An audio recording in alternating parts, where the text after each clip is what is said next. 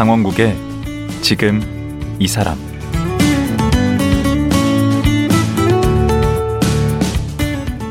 안녕하세요. 강원국입니다. 아동 양육시설이나 위탁가정에서 자라온 아이들은 법적으로 만 18세가 되면 독립하도록 돼 있습니다. 보호 종료가 되는 것입니다. 그런데요, 19살에 딱히 갈 곳도 없이 단 몇백만 원 손에 쥐고 시설을 나오면 얼마나 막막할까요? 혼자 집도 구해야 하고요. 직장도 찾아야 합니다. 어렸을 적 본인이 보호 종료 아동 당사자였던 신선 씨는 아름다운 재단과 함께 보호 종료 아동 돕는 일을 하고 있습니다. 지금 만나보겠습니다.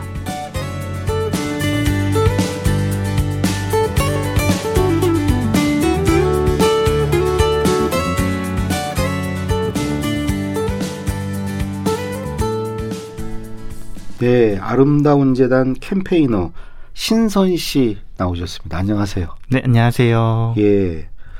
캠페이너가 뭐 하는 건가요?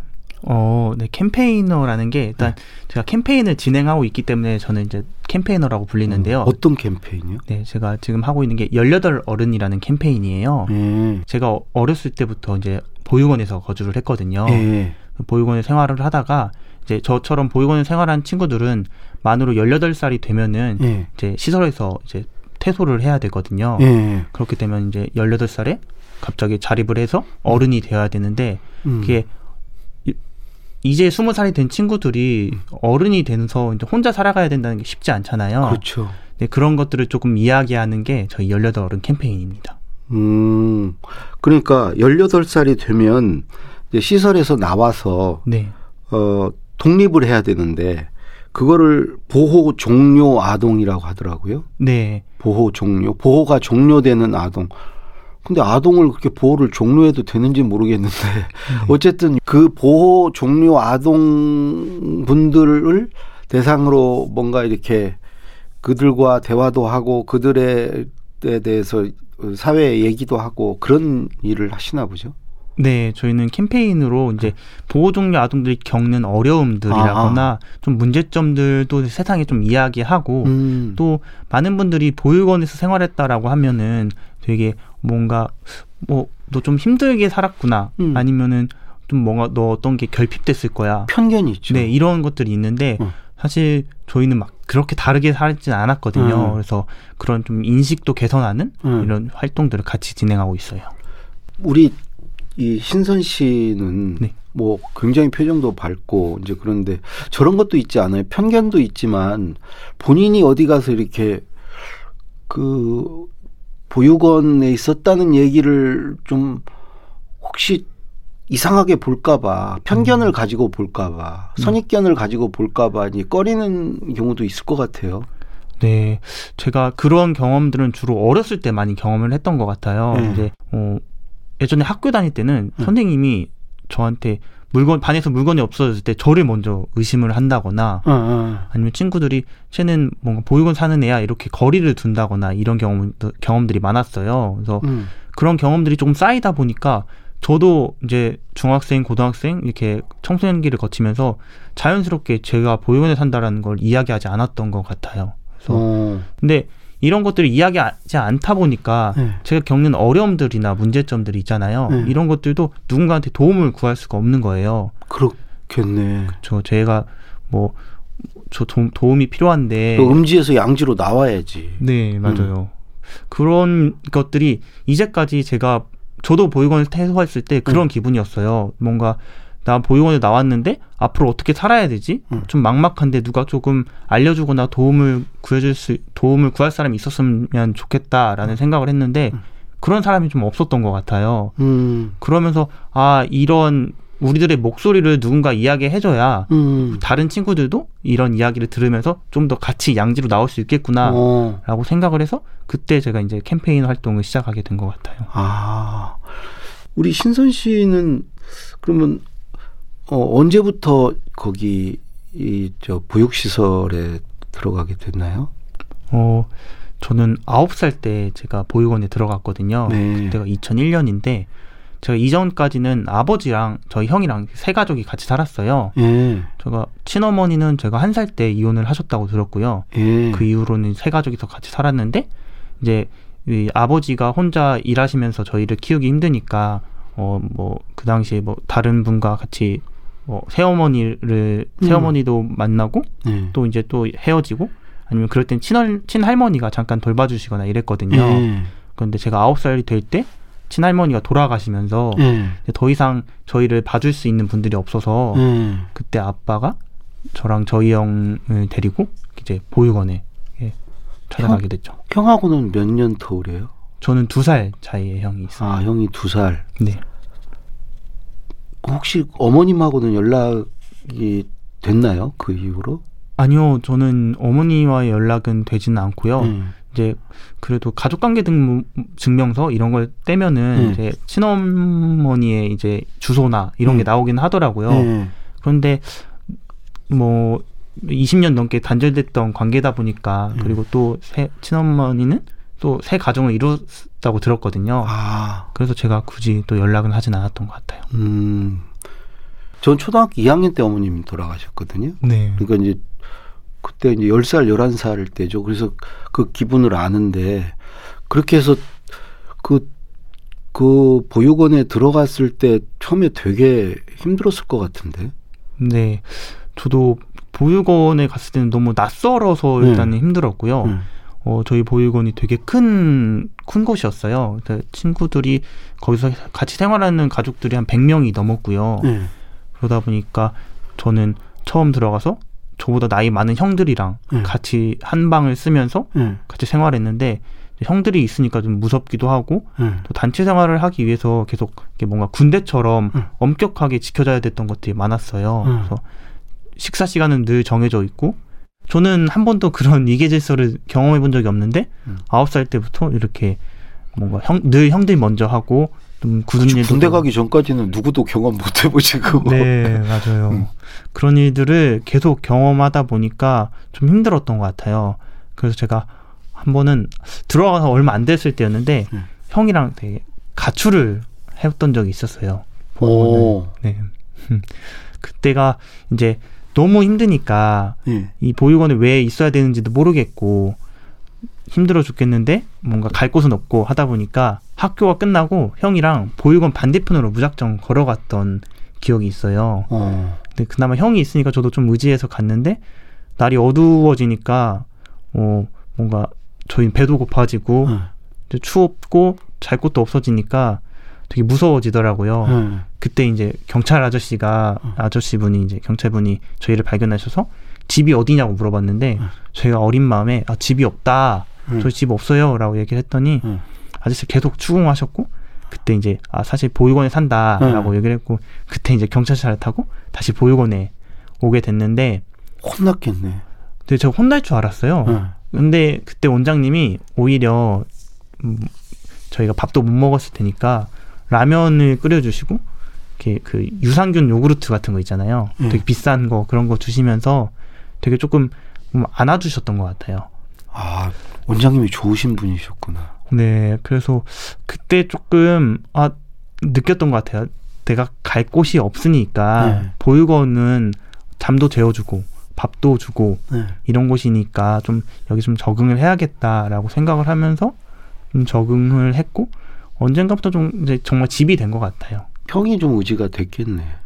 네, 저는 다른 친구들은 형이 없는 친구들 많거든요. 음. 형제가 없는 친구도 있지만 저는 형제가 있기 때문에 좀 힘들 때 조금 의지하고 음. 이야기도 하고 그럴 수 있었던 것 같아요. 저도 두 살 위에 형이 있는데 네. 형이 귀찮다고 나안데 어떻게든지 뿌리, 이걸 안 데리고 어디 가려고 음. 나는 형을 쫓아다니고 그쵸. 형 친구들하고 같이 놀려고 어렸을 때 그런 기억이 있는데 어 그리고 대학에 어, 갔는데 대학도 좋은 대학에 아주 좋은 학과에 또 어. 진학을 했어요.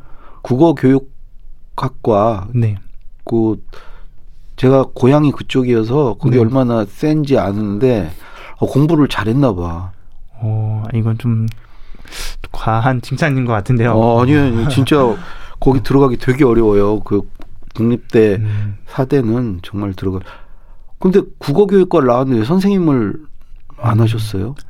어, 사실 저는 그 보육원에서 생활하면서 저만의 좀 생존 방법으로 공부를 채택했던 것 같아요. 아. 이제 더 많은 아이들이 있고 그 아이들 중에 조금 더 칭찬을 받고 네. 사랑을 뭔가 더 관심을 받을 수 있는 수단이 필요했거든요. 어. 저한테는. 근데 그게 마침 제 눈에 보였던 건 공부였고 음. 그렇게 시작한 공부다 보니까 조금 목적이나 목표가 그냥 좋은 성적을 받아서 선생님들한테 자랑하고 칭찬을 받고 이러한 음. 목적이 좀 컸어요. 거기까지지. 네. 거기 학교 들어가서 뭐가 되겠다 뭐 이런 것까지는 아니었다는 얘기인가. 네, 네, 맞아요. 그러다 보니까 하고 싶은 게 뭔지 잘 모르고 자랐던 것 같아요. 그래서 음. 그런 걸 좀 주변에 살펴볼 여유도 없었고 또 알려주는 사람도 주변에 그렇게 많지 않았고. 네. 음. 그러다 보니까 그냥 이제 성적 나온 걸로 대학에 지원을 했고 음. 이제 합격을 했을 때 저희 원장님이 이제 너무 좋아하셨어요. 이제 보, 저희 보육원에서는 처음으로 국립대를 간 거고. 어, 그렇죠. 그런, 네. 그래서 또 그런 마음에 저도 아 원장님이 좋아하시니까 플랑카드 걸렸겠는데. 아, 네, 뭐 걸자라고 했는데 제가 네. 그건 좀 아니다라고 싶어서 네. 했는데 이제 그만큼 좋아해 주셨어요. 네. 보육원에서 좋아해 주셨고 저도 기분이 좋아서 이제 대학을 다녔는데 막상 다녀보니까 제가 그렇게 국어를 좋아하지 않더라고요. 아, 거기 결정적이네. 네. 국어 교육과인데 국어를 안 좋아하면. 맞아요. 아. 학교에서도 좀 적응을 잘 못하고 네. 방황을 많이 했고 또 그 방황의 시점에서 저는 어 경험들을 많이 쌓으려고 했던 것 같아요. 음. 제가 보육원에 살면서 외출이나 외박도 잘 허락되지 않았던 상황이어서 음. 대학생이 되면서 저는 지방에 있는 봉사 어, 이제 화, 그 행사들의 봉사활동을 한다거나 네. 해외 봉사활동을 간다거나 이런 데에 눈을 많이 돌렸던 것 같아요. 음. 그러면서 조금 제가 좀 그제서야 아 내가 할 수 있는 일은 누군가를 도우면서 조금 나도 만족하는구나 나는 그런 누군가를 돕는 일을 조금 좋아하는구나라고 음. 생각을 하면서 서서히 좀 네, 국어 교육과는 멀어졌던 것 같아요. 그러면서 이제 아름다운 재단 쪽 일을 하게 되신 거네요. 네, 처음에는 저도 이런 일을 할 거라고는 생각하지 못했어요. 음. 네, 제가 하게 된 계기가 제가 어 보육원에서 원래 만 18세가 되면은 퇴소를 해야 되는데 네. 저 같은 대학에 가면 좀 연장되죠. 네, 맞아요. 음. 어 이제 이 대학 생이 되는 친구들은 이제 보호 연장이라는 제도를 통해서 더 음. 24살까지 이제 대학을 졸업할 때까지 거주할 수 있는데요. 음. 그것도 이제 시설에 따라서 달라요. 시설에서 조금 허용이 가능하다라고 하면 연장이 되는 거고 아. 안 되는 친구들도 정말 많거든요. 음. 근데 저는 운이 좋게 저희 시설에서 이렇게 더 거주할 수 있게 해주셔서 음. 24살에 퇴소를 했는데 24살에 혼자 자립을 해도 모르는 게 너무 많더라고요. 음. 저는 좀 부끄러운데 그 고지서가 있잖아요. 그래서 네. 그거를 24살에 처음 봤, 봤던 것 같아요. 그래서 아. 보육원에 살면은 뭐 전기세가 얼마 나가는지 이런 거를 신경 안 쓰고 그렇죠. 그걸 볼 일이 없는데 네. 퇴소하고 나서 혼자 집을 구해서 너무 기뻐하고 있는데 음. 한 달 후에 그 고지서가 날아왔을 때 되게 당황했던 것 같아요. 숫자도 많고 음. 되게 요금을 내라는데 어디에다 내라는 건지도 모르겠고 음.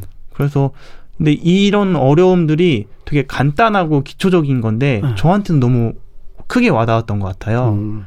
근데 이런 것들이 너무 많았어요. 그렇겠죠. 네. 그러면 거기에 이제 18세가 되건 이제 우리 신선 씨는 24살 연장이 네. 돼서 이제 그때 나왔는데 그러면 혼자 집도 없고 이제 혼자 살게 된 거예요? 네, 제가 혼자 집도 구하고 제가 뭐 집주인도 허락 어, 설득하고 뭐 이러면서 집을 구하고 그 집 얻는 돈 같은 건 어떻게 했어요? 어, 그 당시에 이제 지금 보호종료 아동이 되는 LH에서 네. 전세 임대 지원 제도라는 게 있었어요. 네. 그래서 전세금을 지원을 해주고 전 이자를 조금 갚아가 나가면 되는 그런 지원 제도가 있어서 네. 그거를 신청을 했죠. 음. 근데 다른 친구들 같은 경우에는 조금 어렵다라고 그거를 잘 안 신청하는 경우도 많거든요. 음. 실제로 그게 신청을 하면은 뭐 3개월 정도의 시간이 소요돼요. 네. 근데 그 기간 동안 친, 친구가 직접 그렇죠. 어딘가 있어야 되는데 네. 3개월 동안 맞아요. 거주할 공간도 없고 그 계약도 본인이 뭐 알아봐야 되는 것도 많고 음. 그러다 보니까 도중에 그냥 아 나 신청 안 할래라고 포기하는 친구들 음. 정말 많거든요. 음. 그래서 저는 그런 걸 포기하기가 너무 아깝더라고요. 그래서 LH를 직접 신청하고 어 했는데 제가 그런 와중에 다른 친구들을 만나게 됐어요. 그러니까 음. 다른 친구들이란 건 저와 같은 환경 속에서 음. 자랐지만 다른 지역에 생활한 친구들을 음. 만나게 됐는데 그런 친구들을 만났을 때 저보다 더 어린 친구들이 그런 고민들을 하고 있더라고요. 음. 아직 대학생인데 어, 주거지가 없어서 뭐 음. 기숙사에서 뭐 기숙사에서도 쫓겨나고 뭐 음. 도서관에서 잠을 잔다거나 이런 음. 친구도 있었어요 제 주변에 심지어 뭐 노숙도 하고 그런 경우도 네. 있더라고요. 맞아요. 음. 그런데 그런 것들은 사실 누군가 조금만 알려주면 음. LH라는 게 있고 음. 또 너네가 받을 수 있는 지원 제도들이라는 게 있는데 그래서 그런 걸 잘 모르니까 네. 다 처음 당해보는 거니까 이제 그런 거 알려주고 선배로서 이렇게 경험을 지금 이제 공유하고 네. 그런 일을 지금 하고 계신가 보죠. 네, 제가 그런 것들을 조금 누군가 알려줬으면 좋겠는데 음. 저희끼리도 편견이 많다 보니까 네. 함부로 보육원에 산다라고 밝힐 수가 없는 상황이었어요. 음. 그러다 그러다 보니까 저 인터넷에 검색해도 나오는 게 없고 음. 그럴 때 제가 누군가 이런 좀 뭔가 벼랑 끝에 있는 기분일 때 네. 인터넷에 검색했을 때 나왔으면 좋겠다라는 생각으로 제가 네. 이제 이제 또 국어교육 전공이니까 또 네. 글을 썼어요 블로그에 오. 어. 그때부터 이제 뭐 글을 쓰면서 이런 지원 제도들도 알려주고 음. 장학금 정보도 공유하고 이런 일을 했는데 네. 실제로 그런 장학금 정보를 보고 장학금 받는 친구들도 나타나면서 음. 아 이런 역할이 정말 필요하구나라고 느꼈을 때 제 글을 이제 아름다운 재단에서 발견하신 거죠. 음. 그래서 아름다운 재단에서도 뭐 20년 넘게 이제 보호 종류 아동들을 지원을 해왔거든요. 아. 그런 아름다운 재단에서 캠페인을 기획하고 있는데 혹시 음. 같이 해볼 생각이 있냐라고 어. 하게 됐고 저도 그 당시에 제가 꿈이 없었는데 어. 제가 그런 블로그에 글을 쓰면서 한번 어, 보호 종류 아동을 돕는 아동 자립 전문가가 되어야겠다라는 글을 쓴 적이 있는데 어. 그 글을 보시고 아 그러면 아동 자립 전문가로 가는 길을 캠페인 활동하면서 같이 만들어 보자라고 음. 하면서 그 2019년에 캠페인을 시작해서 지금까지 계속 진행해 오고 아. 있어요. 오. 근데 한 해에 네. 그 보호 종료 아동이 몇 명씩이나 나옵니까? 네, 지금 한 해에 나오는 아동들이 2,500여 명이거든요. 그 도대체 몇 명이 전체가 몇 명이길래 2,500명씩 나와요 한 해? 어, 제가 정확하게 이제 저, 전체 몇 명인지는 모르겠지만 음. 이제 이게 많은 분들이 그러니까 보호 종료 아동이라고 하면은 네. 사실 보육원에서만 생활하는 줄 아세요. 네. 근데 이제 여러 많은 분들이 알고 있는 보육원 외에도 네. 이제 좀 소규모로 네. 같이 생활하는 그룹홈이라거나 그 그룹홈이라고 있더라고요. 네, 네, 맞아요. 그리고 또 다른 또 형태도 있던데. 네, 이제 뭐 이제 이런 이야기가 많았어요. 가정 형태에서 좀 자라야 되지 않냐 아동들이. 네. 그래서 네. 가정 위탁이라는 제도를 통해서 네. 어 그런 보호가 필요한 아동들이 발생하면 네. 일단 가장 가까운 예. 뭐 조부모님에게 이렇게 위탁을 한다거나 예. 조부모님 위탁이 안 된다고 하면 친척 친척마저 위탁이 안 되면 정말 일반 가정에 위탁을 음. 이렇게 요청을 하거든요. 거기는 뭐 하나 둘 이렇겠네요. 형제가 같이 가거나 네. 아니 혼자 가거나 맞아요. 주로 한두 명 정도가 이제 위탁을 받고요. 가정 위탁을 형태고 그다음에 이제 그룹 홈은 몇 명이 되는 거죠. 네. 10명은 안 넘겠지만 최대 7명이 예. 그 또한 이제 가정 형태에서 자랄 수 있게 음. 정말 실제 가정에서 그래도 거기는 이렇게 집단 생활이 되잖아요. 네. 소수지만 맞아요. 네. 그보다 더 큰 게 이제 보육원이고 그 우리 신선 씨는 이제 보육원에서 생활을 하신 거고 네. 아 근데 한 해에 그게 2,500명씩 쏟아져 나오는구나. 네 맞아요. 그건 이게 늘어나는 추세인가요? 줄고 있나요? 어, 아마도 줄고 있는 추세인 것 같아요. 이제 전체적으로도 보호 아동이 발생하는 그 아동 수도 조금씩 줄고 그래요? 있고. 네. 근데 되게 보호 아동이 되는 경우는 네. 부모님이 다 돌아가셔서 그런 경우는 그렇게 많지는 않을 것 같은데. 네. 사실 요새 보육원에 오는 친구들이라거나 이렇게 보호가 필요한 아동들은 음. 대부분이 이제 이혼 가정이라거나 음. 아니면 좀 위기 가정에서 조금 개입이 필요한 아동들 음. 그래서 그런 친구들이 집에. 그대로 놔두면 네. 막그 매를 맞는다거나 뭐 네. 이런 걸 당할 수 있는 경우 네. 그런 경우 이제 시설로 오게 돼. 근데 그 아까 그 보호 종류 아동 그 나이나 네. 뭐 이런 것들이 좀 많이 좀 그래도 개선되고 있다면서요. 네. 어, 제가 캠페인을 시작할 때만 하더라도 네. 사실상 자립 정착금도 500만 원에 네. 다른 지원이라고는 별로 찾아볼 수가 없었거든요. 네. 근데 작년 7월에 이제 개정안이 발표가 됐어요. 예. 그래서 이제 보호종료 아동 정책 개선안이라고 해서 한 20가지가 넘는 항목들이 다 이제 개선해야 된다라는 네. 이야기가 나왔는데 어, 만 18세 보호 종료가 되는 게 아니라 만 24세까지는 좀 보호를 해줘야 되지 않냐. 그렇죠. 라는 지원도 있었고, 네. 어, 매년, 어, 친구들에게 경제적인 금액이 좀 너무 부족한 것 같다라고 네. 해서 매년 30만 원의 수당을 월 30만 원. 네. 네. 이제 보호 종료 후에 5년까지 지급받을 아, 수 있도록 네. 사실 이게 보호 종료 아동이란 이슈가 네. 어 이제까지는 한 번도 이렇게 이슈화된 적이 없었어요. 음. 이게 한 1, 2년, 2, 3년 정도 전에 이제 캠페인이 시작하면서 조금 언론에도 나오고 네. 이런 이야기가 되다 보니까 이제서야 막 이렇게 지원들이 늘어나고 있거든요. 음. 어 저는 이 친구들이 그런 지원 제도도 중요하지만 더 잘 잘 잘 자립할 수 있게 조금 더 체계적인 교육들도 필요하다고 음. 생각을 해요. 음. 뭐 집을 구하는 기술 아니면 좀더 사람 뭐 취업하는 방법 음. 그래서 이번에 안 그래도 만 24세로 이제 연장이 된다 보니까 음. 그에 맞춰서 연장만 되는 게 아니라 아. 어, 그동안 친구들이 좀 네. 단계적으로 자립을 준비할 수 있는 프로그램들도 많아져야 되지 않을까 네. 생각을 해요. 예. 그 정부 말고 네. 일반 우리 이제 방송을 듣거나 이런 분들 중에 네. 나도 이 그 우리 보호종료 아동들을 위해서 뭔가를 해보고 싶다 그러면 뭘 어떻게 도울 수 있죠? 어, 제가 이런 이제 이런 방송이나 이런 곳을 나가서 보호종료 아동에 대한 이슈를 좀 이야기하면 많은 네. 분들이 좀 돕고 싶다라고 얘기를 하시는데 네. 그럴 때 조금 어 제가 조언을 해드리는 게 네. 어, 일시적으로 다가오는 분들은 정말 많거든요.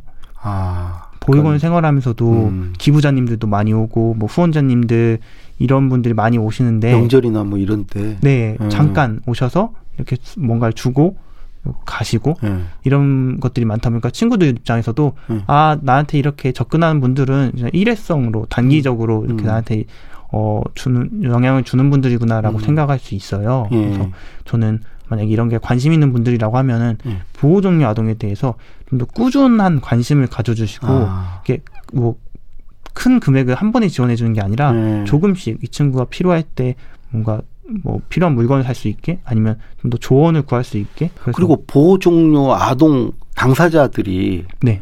이걸 듣고 나도 좀 뭐 도움을 받고 싶다. 음. 아그 무슨 이 컨설팅 같은 거 이런 거 네. 음, 상담 같은 거 받고 싶다 하면 또 어디로 연락해야 돼요? 어 제가 어, 네이버 카페를 만들어서 예. 이제 거기에 친구들이 좀 고민이 있다라고 하면 음. 고민도 좀 상담할 수 있고 하면 그 외에 자립 정보 같은 것도 운, 이렇게 업로드하면서 올리고 있거든요. 그 신선 씨 그 카페는 주소 어떻게 돼요? 아 저는 이제 어, 네이버 카페 우리는 열여덟 어른이다라고 치면은 나옵니까? 네, 그러니까 우리는 열여덟 어른이다 이렇게 보호 종류 아동들이 좀 와서 조금 공감할 수 있는 공간이 됐으면 좋겠어서 음. 그렇게 하고 있고 또 제가 한편으로 이제 그 유튜브 채널에서도 이제 제가 실제로 뭐 LH를 신청하는 방법 해서 뭐 신청 서류 작성하는 법부터 이런 것도 계속 올리고 있거든요. 음. 그러면 거기에 댓글로 어 시설에 있는 친구들이라거나 이제 음. 자립한 친구들이 많이들 이렇게 남겨주거든요. 음. 댓글 남겨주면 제가 뭐 지식도 공유하고 도움도 주고 있는데 그게 이제 유튜브에 열여덟 어른 TV라고 검색하면 나오거든요. 아. 거기 보면 뭐 자립 정보들 제가 이제 좀 친구들이 알았으면 좋겠는 것들 업로드하고 또 저희들의 개인적인 이야기도 많이 풀고 있는 그런 것들도 운영하고 있습니다. 본인이 직접 그런 어려움을 겪었으니까 그 친구들이 어떤 어려움을 겪을지를 잘 아니까 오히려 잘 도울 수 있겠네. 근데 네. 한편으로 보면 본인이 그렇게 힘든데 네. 힘든 사람이 또 힘든 사람을 음. 돕는다 그러니까 좀 짠하네요. 어, 네? 그래도 이제 저도 제가 이제 지방이나 이런 강연을 되게 많이 다니거든요. 네. 양육 시설이나 이런 곳에 이제 친구들 만나서 강연을 하는데 친구들이 그럴 때마다 그래도 선배님들 선배님이라고 하는데 선배님이 이런 이야기를 직접 들려주니까 좀 음. 공감되고 음. 어, 좀 와닿는다라고 이야기를 해줘요. 음. 그러다 보니까 저도 그런 데서의 힘을 얻어서 더 당사자로서 친구들을 만나야겠구나라는 생각을 하게 되는 것 음. 같아요. 이제 설인데 네. 이번에 전주 그 보육 시설 찾아갑니까? 어, 아직 계획은 안 해왔는데요. 네. 제가 그래도 뭐 1년에 한 세네 번 정도는 양육시설 방문해서 네. 어, 이제 원장님도 뵙고 이제 가끔은 시설 친구들 만나서 이제 정보 자립 교육도 해주고 음. 그 퇴소한 친구들 만나서 상담도 해주고 이러고 있거든요. 그 친구들 되게 반가워하겠네 형 오면. 네 이제 친구들이 이제 몇 번 제가 방송에 나오는 거 보더니 아 형 연예인 됐네요 이런, 이런 얘기하면서 그 원장님도 되게 기특해하시고. 네 그대로세요 원장님도? 원장님도 계속 그대로세요. 음. 그분이 계속 예전에 계셨던 원장님 계속 계속 계시고 원장님이 되게 자랑스러워 하세요. 이제 음. 사회복지사다 보니까 이런 모임 같은 데 가면 아 뭐 이번에 신선이라는 사람이 이런 거 했대라고 하면 원장님이 그 우리 애다라고 이렇게 음. 얘기하면서 되게 자랑스러워 하고 그런 우리 신선 씨는 앞으로도 계속 이쪽으로 계속 일을 하실 생각인가요? 어, 네, 저는 보호 종류 아동만을 지원할지는 모르겠는데요. 음. 저는 늘 조금 이렇게 세상에서 좀 더 작은 목소리, 그러니까 더 관심을 가져야만 들을 수 있는 음. 이야기들에 되게 네. 더 관심을 가져왔어요. 예. 그래서 보니까 이 캠페인을 통해서 보호 제가 저 장사의 자신의 정체성인 보호종류 아동의 이야기를 이렇게 해왔고 앞으로도 계속 사람들이 잘 모르는 좀더 어, 더 자세하게 관심을 가져야만 들을 수 있는 이야기들을 어. 좀 전해드리려고 하고 있습니다. 실례지만 나이가 어떻게 되시죠? 저는 올해 이제 서른이 됐습니다. 올해 서른. 네. 아 우리 아들보다 어, 적은데 제가 부끄럽네. 아, 아 그래. 예, 오늘 말씀 정말 감사합니다. 네. 예. 불러주셔서 감사합니다. 예. 아름다운 재단 보호종료 아동 지원 캠페인 18 어른에서 활동하는 신선 캠페이너였습니다.